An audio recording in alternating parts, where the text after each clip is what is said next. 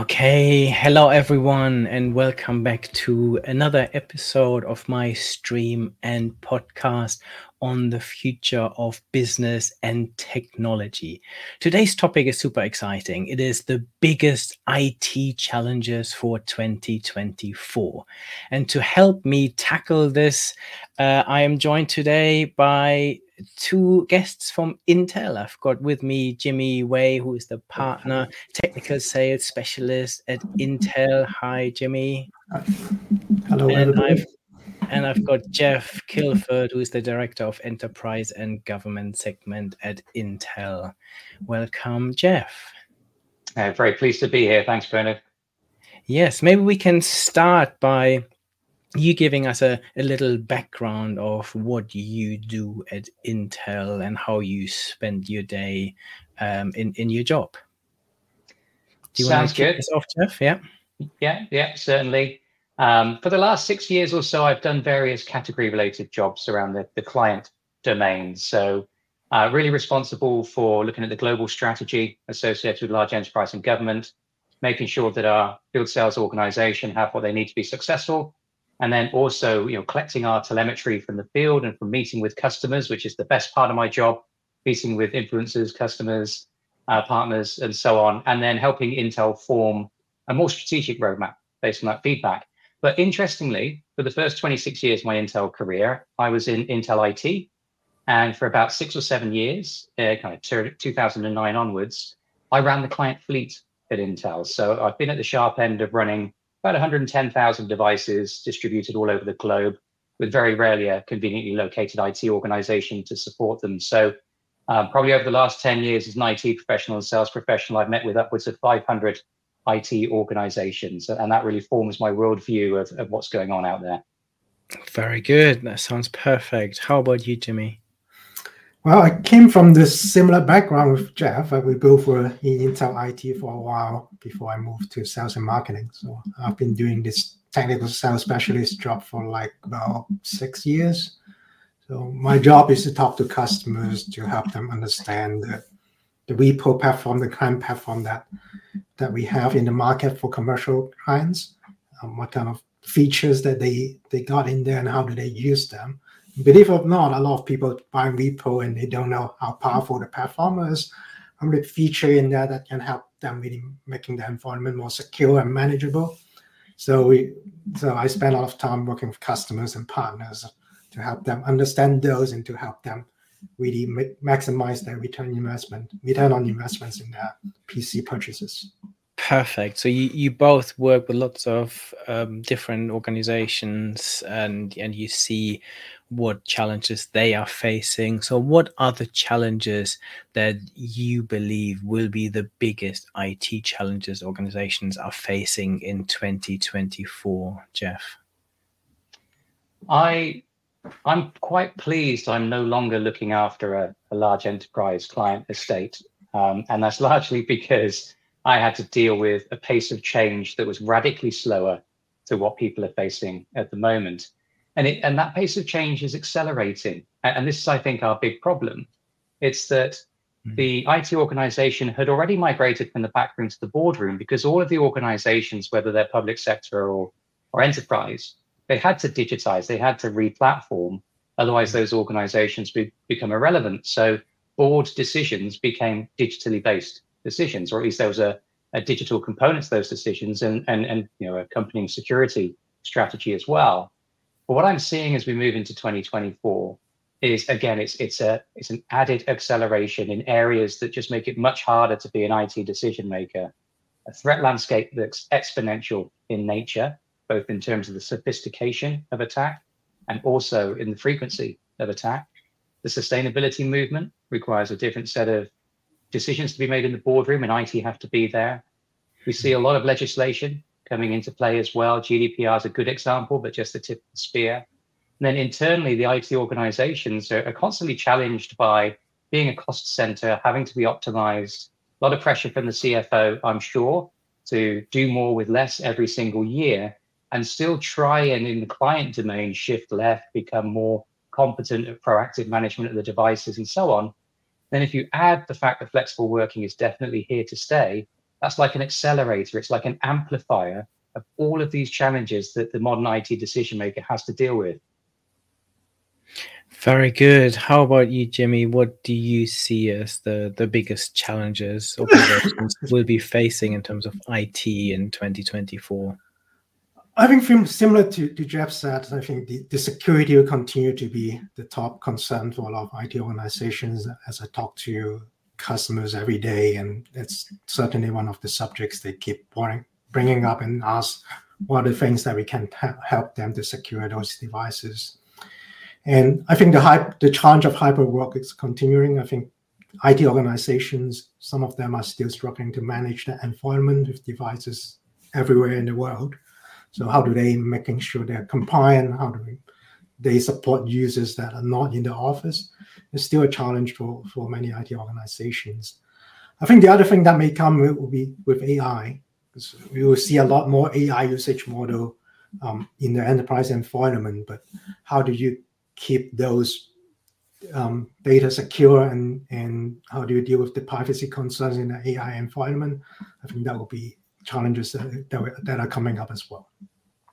Very good. Yeah, this is this is exactly what I'm seeing. I think security and making sure your networks are stable and all of this are some of the the basics and then on top of this, we have this accelerating technology stack led at the moment by artificial intelligence, especially the big hype around generative AI. Um, what are your views on if we look at AI technology in particular? What challenges do you see organizations will be facing in in 2024, uh, Jeff? I, am an optimist. And so uh, I, I, generally see AI as a, as a force for good. Um, and part of that comes from the background of all of these accelerating changes and how difficult it is to stay on top of the complexity. If we have a forcing function like AI, which opens up brand new experiences for the user and enables the IT organization to adopt things like AI ops as a brand new set of capabilities that can help gap up to that mm-hmm. level of complexity to help stay on top. I think overall that makes for a very good situation because we have this demand for compute as a human species that's somewhere here for all of the problems we need to solve, the big human problems, and we have supply here. So without a revolution like AI, not just in the data center, but migrating out of the data center to the lap or the desk so everybody has it, it, is ubiquitous, we don't really make inroads into that deficit. And then we have all of that complexity that I talked about pushing us down as well, because then we have to spend all of our time securing individuals rather than unleashing them. So I think this I think this is a good thing overall, but it does drive a new set of problems for us to manage as the ethical nature of AI in and of itself. So next year, will we start seeing in healthcare, just an example, decision making, where we would trust the AI decision rather than the human intervention. Depends how that AI has learned what it knows. It might be open to bias based on the data set. And that goes for every single organization who's trying to use an AI solution, whether it's to catch uh, illegal behavior or it's to amplify business uh, results. It, there's going to be an open level of bias depending on data sets. I think also from a security perspective, there's a $6 trillion cybercrime industry. If you treat that as a GDP, it's third after China and the USA. Uh, it's extremely sophisticated. It's backed by manufacturing. It's backed by an incredible amount of wealth and resources. We know they're turning their attention to AI at the moment. So we're in an arms race now to protect and defend on the one hand, uh, and they're in an arms race to try and build attacking weapons in order to hit organizations and individuals, no matter where they are. And then also from a, from a cost standpoint, can we afford not to adopt some of these amazing new use cases? Uh, they're probably going to be some level of price tag associated and a resource cost as well, both in the data center and there'll be in terms of the, the client roadmap, you know, there'll, there'll be an opportunity to adopt an AI PC early next year that could offer fantastic potential for a workforce. It could really unleash it. Um, but there's probably going to be software and hardware combined that's a different kind of spend than we've seen in previous years. And then also for me, there's the fundamental skills gap. So we have a hmm. technology now that's out in the wild, it's unleashed, but we don't have a workforce that's that's suitably oriented in terms of its skills to manage it effectively. At least not everybody does. So when we look at all of those issues, there's a lot to think about, there's a lot to plan around. But generally speaking, this seismic shift in the advent of AI, it's looking pretty good in terms of delivering new experiences, open AI ops as a real strategy for IT decision makers, gap up in this, this compute deficit that we have globally. But um, we've got to deal with those issues as we go. Very good. Jimmy? I think you're on mute, Jimmy. Sorry about that. No worries. yeah, I think it's going to be a, an interesting challenge. I think for the IT organizations, I think there will be a lot of pull from the end users to, to use AI in various areas to, to help them do their work and, and improve the productivity, etc. But how do how do IT provide the tools that enable them to use those technologies safely? That's that's uh, I think that's something that um, IT organizations is needs to think about. And a lot of the workloads are running in the cloud today, so that's uh, um, concern about well, if you run those workloads, how secure are those data that is stored on the cloud? So I think with the AI building up on the PC, so the AI capability building up on the PC side is going to address some a lot of those concerns and will enable a lot of new usage model as well, not just for the productivity of end users, but like Jeff said, for security and for manageability of those PCs, um, helping those PCs to keep in compliance, um, helping to fight uh, various threats on those PCs. I think that that will be a, definitely for good for enterprise computing. Yeah, I we, agree. We, sorry, we got a great. Sorry, Bernard. Yeah, we, we, I mean, we've got a great example on modern Intel platforms that, that gives us a hint at how effective this could be. That the combination of um, having the security uh, act in different ways using AI, leveraging AI effectively, um, and unleashing individuals, you know, at the same time. So those traditional scales of protect somebody versus unleash them, deliver amazing experiences, or ensure they can't do anything. Um, we've got something within our threat detection capabilities called accelerated memory scanning, and this is one of my most favorite technologies that Intel has on our commercial platforms, and it's largely because it's powerful machine learning that's run off the GPU, not the CPU. So we've got a federated workload now of security that doesn't impact the overall performance of the device. And it's so clever. It just looks in memory and it figures out what's normal for, for memory behavior. So it can legislate for abnormal memory behavior. And it really helps protect against those modern threats of ransomware and crypto cryptojacking. And when we do get into the AI PC era early next year, then the advent of the neural processing unit is going to mean we can open up a huge array of security experiences, end user experiences as well.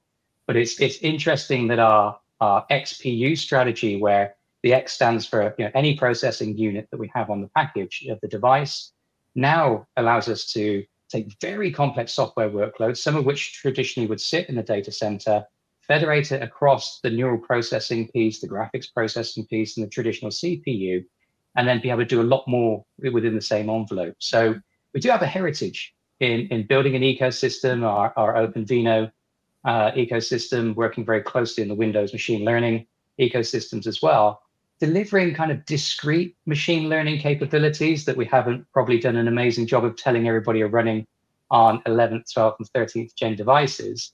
Uh, but I think what's catching the eye at the moment is when we do switch gears, deliver the neural processing unit, and then we define the, the AI PC when we get into next year. But I, I like accelerated memory scanning because it helps us balance both sides of those traditional IT scales. And there'll be more more solutions like this available, not just from Intel, but we have a huge ecosystem of software folks that are rewriting their stuff at the moment, or they're using machine learning to write more advanced versions of their software that we engage with hundreds of ISVs. Uh, and so we consider the platform where you begin to protect people and unleash them. And then you have the operating system that can inher- inherit the goodness of those capabilities. And then we have a vast ecosystem that, that design on Intel architecture that we can leverage when we move into that new era next year. Yep.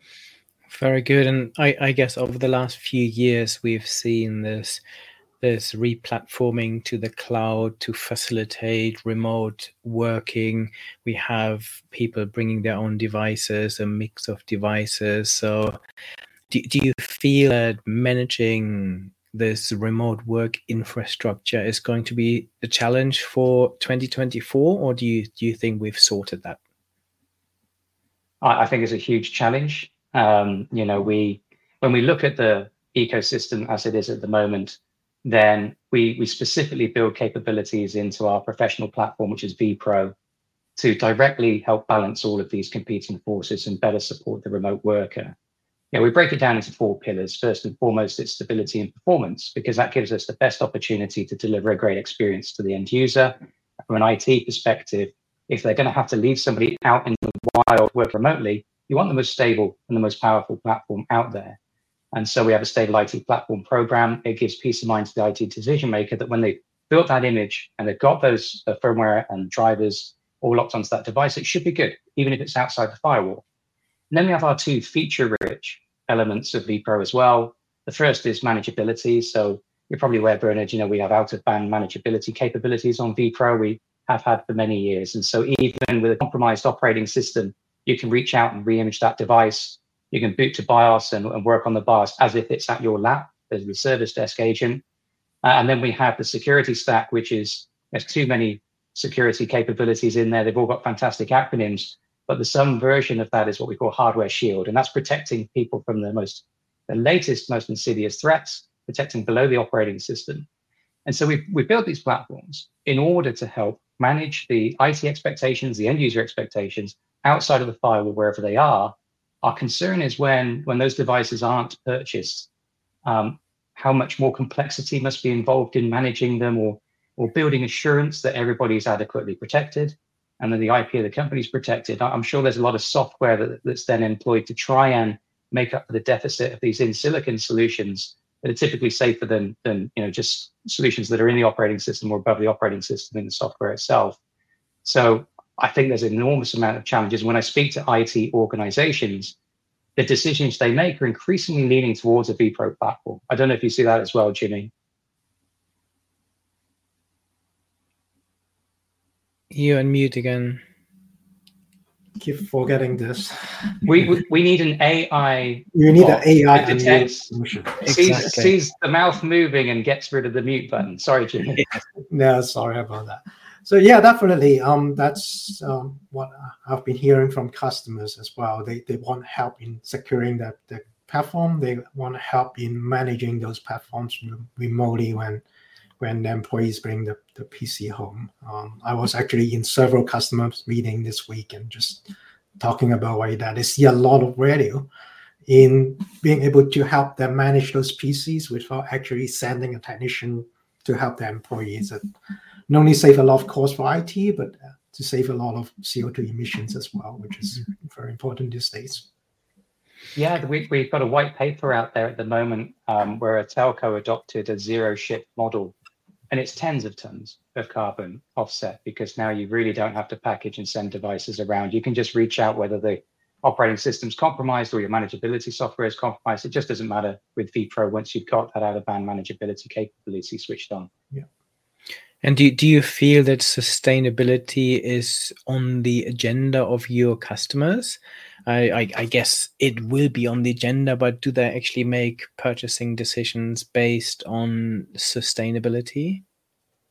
Yeah, increasingly we're seeing, um, you know, when people go to tender and they're really looking seriously at what they want next in their devices, there's a sustainability element that's cropping up quite frequently. Kind of started in government, but we're seeing it crop up in large enterprise a great deal at the moment as well.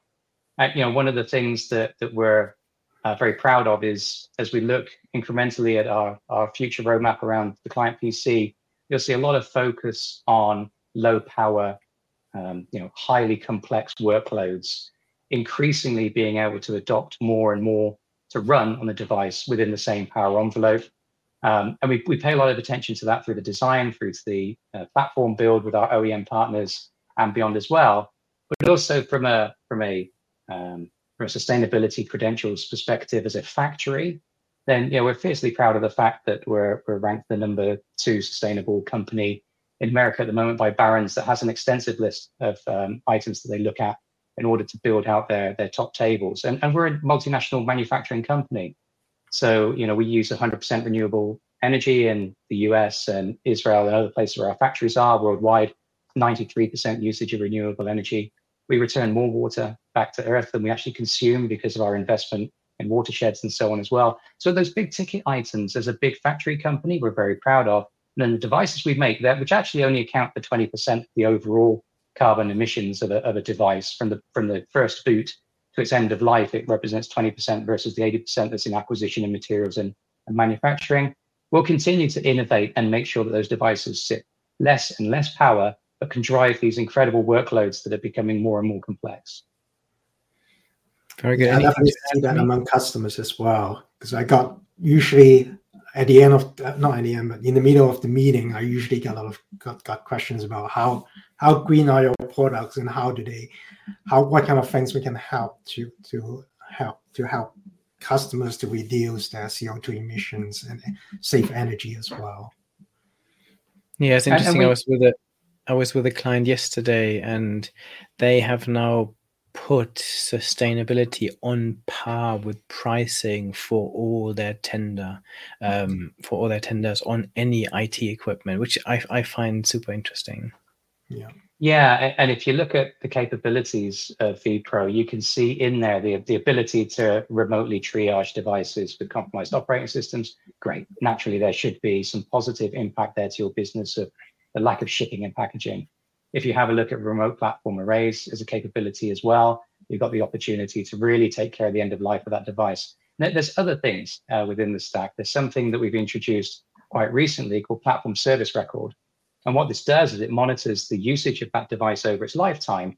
You can get a real sense at kind of year three, year four, whether that device is ripe for remanufacturing or refurbishment and redeployment into a different persona, perhaps within your organization, or there's something pretty catastrophic has happened to it. It's been dropped down the stairs. I'm pretty sure it doesn't know it was stairs, we just knew it was dropped, or it's been experiencing excessive thermal conditions. There'll be indicators in that telemetry that say, actually, this device should be reclaimed and uh, you should be able to then partition devices that are great for reuse and devices that have been too compromised. But we we have that telemetry built into the vPro platform, and that's accessible by our ISV partners to be able to go and have a look at. Yeah. And the the other big challenge we are seeing is around cost optimization. I, I think, as as you said earlier on, Jeff, that IT organizations are seen as cost centers. They need to optimize costs. Um, at the same time, they need to drive innovation. So, how do we balance this? Because for for me, with lots of the clients I have and organizations I work with, especially at the beginning of this year, I saw a shift in in in them to really focus on cost optimization and and and cost reduction do you see this continuing into 2024 and and how do we balance the the the the, the cost optimization part with the driving of innovation? I think what we always see bernard incrementally is the technology just gets better. It's not just an intel phenomenon but you know we put features in there that are specifically designed to help deliver more for less. And when we compare a modern PC relative to four or five years ago, we look at the workloads that you can run on there and the cost of operation of those devices, we're still on a, a steady decline over time. Now, there might be you know defects in that line, but if you drew a straight line through it, uh, we're still going in the right direction as, as a whole industry, and, and Intel wants to lead that industry as well. I think one of the important things is we've got to understand the appropriate workloads. And this is the difficulty really in, in trying to cost optimize at a point of time today. You know, I see organizations that want to just buy something that just about adequately runs the current workload, and then they want that asset to be in the in the environment six years later. And I see lots of problems associated with that. And I made this mistake with Intel myself. You know, it was kind of buy cheap, there was a big Windows upgrade. This is kind of circa 2008, 2009. And we couldn't use the capabilities we really needed to. And I incurred a pretty big cost in an out cycle replacement that we had to do with an Intel. There's organizations where I see they're legislating for that un- unknowable workload of the future, really, the two or three years' time. And they make very sensible decisions around look at the exact things that your personas need to run, and then match a device to that that can certainly handle those personas, and then have a look at that that legislation for what is it going to run in two or three years time. It's pretty safe to say, as we've touched on this several times, lots of AI capabilities and features that our users are definitely going to pull IT for. So if we buy a system that just can't run that or can't run it effectively, so all you do is burden a poor CPU by trying to run absolutely everything on it, then I think we're going to have out of cycle expensive problems to deal with in future. So we always advocate, um, you know, there, there are some benchmarks out there like Sysmark that's your Office 365, it's the browsers that everybody uses. It's a good representation of what you're going to see when you bring a device into the organization relative to what you see in a pristine environment when you put a fresh Windows build onto it. And then, if the absence of any kind of benchmarking, because everyone has a certain distrust of benchmarking, everybody's got a stopwatch on their phone. And so, so look at your workloads, put it onto a device, and really see if you're still unleashing the individual, or after you've put your IT build on there and you've protected the individual and your IP adequately, can you see that they're you're pretty close to the ceiling? Are there going to be problems in the near in the near future, not not even the distant future. So software loads that are really relevant for the, the work that we do. The persona definition being pretty robust so that you are matching you know workstation level devices for those engineers that really require discrete graphics where it's pretty quiet um, have a look at the ai workloads you want to run in the future and then have a look at your architecture to see whether it supports that there's a lot of decision making in there but but i'm sure that people can start to find the right model of purchasing the right device, putting the right load on top, and then it will extend for its natural lifetime. You won't have to incur an early refresh. Very good. Anything to add, Jimmy? Yeah, many years ago when I was in Intel IT, I worked on a program called IT Business Value. So, so exactly that. IT is always looked as a cost center. How do we help IT organization to show the value that they're bringing to the business? So we de- developed a methodology to help IT organization to quantify the the the output of their their IT investments. So I, I, can give an example recently. I work with a large retail chain in Europe. They have thousands of stores in, in Europe. And they they have refreshed their point of sale systems vPro systems. So what they can do afterwards is that they can use the AMT or Intel vPro technology to manage those devices. What they're doing now is at night, they're turning off all the devices automatically. So when the store shuts down, they shut down all the devices in the stores. And then if they need to do maintenance work at night, they would use the technology to turn them on, perform the, the maintenance tasks, and shut it back down again. And then the next morning, they would use the technology to turn on all the machines in the store before customers comes in and if they have pro- problem troubleshooting, uh, problem turning on any devices, they can use the technology to do troubleshooting. So, well, you know, look at if you look at this, this is just technology implementation, right? But what they they did is that they did a study on on the deployment and found that they have saved millions of dollars of electricity. So they have t- saved tons and tons of CO2 emissions so that those are actual business value that IT can help to demonstrate to the business. Very good. Do you have that? That is a really good example. Do you, Jeff? Do you have any other examples of customers that have really managed to deliver on some of those challenges and overcome them. And we talk about we talked about ai we talked about um, cost optimization we talked about data privacy sustainability all of those big challenges. Any good examples that come to mind and and any learnings from that? My favorite is is the telco example because that, that was a very large fleet um, and so you get an amplified set of challenges with any large distributed fleet. Um, and by adopting AMT in particular on the vPro platform, it was the sustainability credentials that they were most interested in. But they also had a slew of positive uh, effects that came from it. The customer satisfaction of the employees in the organization went through the roof on the proactive side of the business from the service desk. And I've noticed this internally in Intel IT as well I was, I was lucky enough to be uh, driving our reactive to proactive strategy for device support. And when you look at customer satisfaction for proactive management of the fleet, it typically sits around the 95%, 100% mark because our employees were cognizant of the fact that we were looking after them, we were seeing defects automatically, and then we were able to triage those remotely. We could reach out and say, hey, just, you know, here's a solution for you. We see that you've got this particular issue. And we had some really nice side effects like removing 80% of the blue screens in the organization within the first seven months of deploying that kind of proactive telemetry. Hmm. And I think that that's where we're seeing the biggest positive changes. The organizations that are looking at the data that they have and building out their problem and incident management databases with real telemetry, system generated telemetry, rather than user generated telemetry coming from a phone call where there's a high emotion and the service desk agent may not note it down quite correctly. So, cold, hard data, really, and lots of it. Then the ability to sift through that data and come up with a short list of actions to go take, and then iterating around that.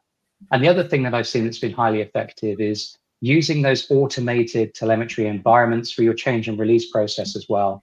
So that all the software that you deliver, all the hardware that you deliver goes into a, a rings architecture and you could very quickly see defects as long as that's an automated process.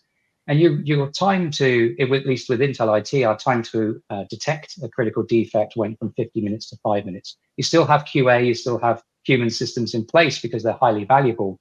But then when you can build that automation around defect detection, you've got an easy change and release process where you can put a lot of changes into the environment, in the real environment, not just within the labs where it's more of a kind of petri dish environment then we see people be very successful do shift left. And when they shift left, those engineer level calls that are quite expensive, they, those guys start to get repurposed in how do we deliver new services? How do we consume AI features? What, what's going to be most appropriate for supporting the business? It's second level and your first level, then involved with you know more repeatable triage. And you have some self-healing opportunities as well, depending whether you buy it or you build it internally, where you can get tens of thousands of these defects that would typically cost you money as a service desk, um, you can get them remediated automatically. And so we, we've done all that manually because of the era that we were in. But I also know as I speak to IT organizations, there's still that will to go through the shift left process, managing all of the things we talked about, all the external forces. But it gives us the opportunity then to take that experiences and protection set of scales and move both sides up at the same time. So I, I think the automation the data, the telemetry, and then good business processes wrapped around that to make change and release a lot easier. Very good. What, what would be your your top tips then, Jimmy, for anyone who wants to thrive in this digital world and overcome some of the challenges we've we've talked about?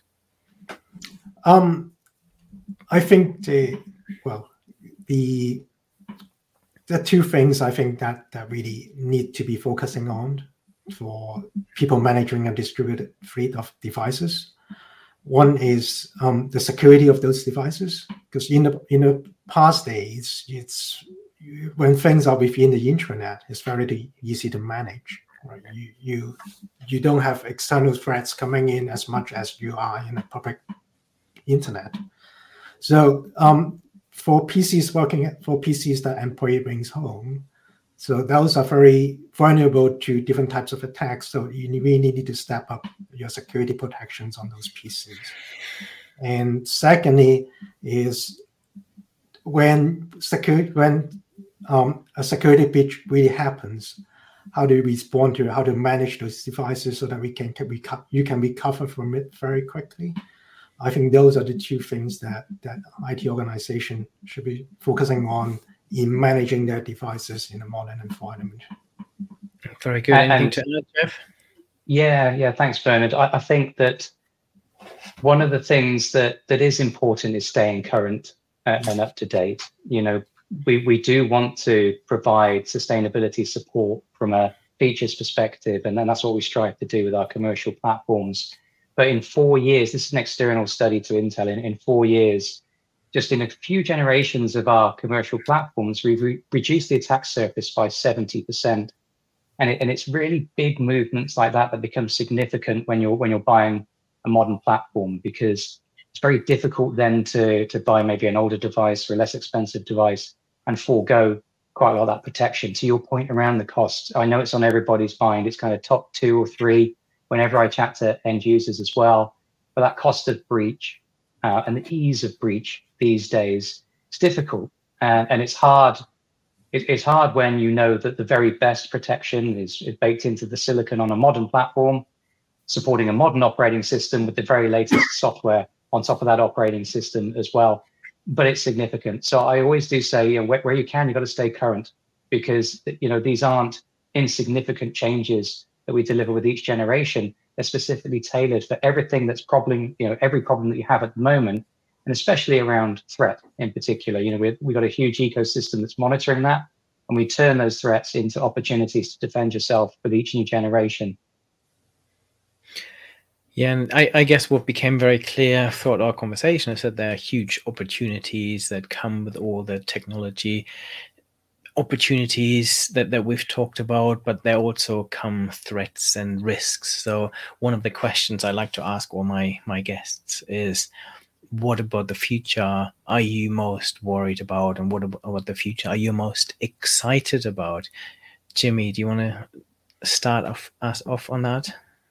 Certainly. I i think the most excited thing that i'm i'm excited with coming that is coming is is ai i'm really looking forward to it. Um the, the things that ai will allow us to do on the system is going to be mind-boggling and i think you also enhance the security of the system as well um, using the AI technology. So so I was using a virtual background earlier, so I wasn't happy with it, so I removed it because there wasn't enough power on the PC to deliver a good experience. That will change next year, so I'm going. I'm really looking forward to it. Very good. How about you, Jeff? I'm with Jimmy. Uh, you know, my 1992 dissertation uh, I did a systems analysis degree, was on artificial intelligence as an enabler for business. And, and here I am, a dinosaur after 32 years in the industry. And finally, you know, it, the, the shoe has dropped and, and we see the, the cascade of opportunity that AI is going to bring. And I think that's that's what we're looking at. We're looking at a, a you know, it's uh, it's a Pandora's box of opportunity, but there was a downside with Pandora's box, and that's the thing that that concerns me as well. It, it's that um, weaponized version of AI is my biggest concern. Um, but I'm very excited by the features. Just as a, an end user, some of the things I'm seeing across a wide spectrum of applications, um, I just want them. And they look fantastic. I think they're really going to help me be at my best when I'm at home doing my work and collaborating with people and working with customers. But I also want, uh, you know, the, the security PhDs at Intel to look very closely at how the threat landscape is forming and leveraging AI at the same time. Very good. Thank you so much. That was fascinating. Thank you for sharing your thoughts on the future IT challenges or the IT challenges for 2024. Um, for anyone who ever wants to rewatch or re listen to any of these, simply head to my podcast or my YouTube channel where you can find this conversation as well as hundreds of others like it. Thank you, Jeff, and thank you, Jimmy. Thank you. Thanks, Bernard. It's been a pleasure. Yeah, likewise.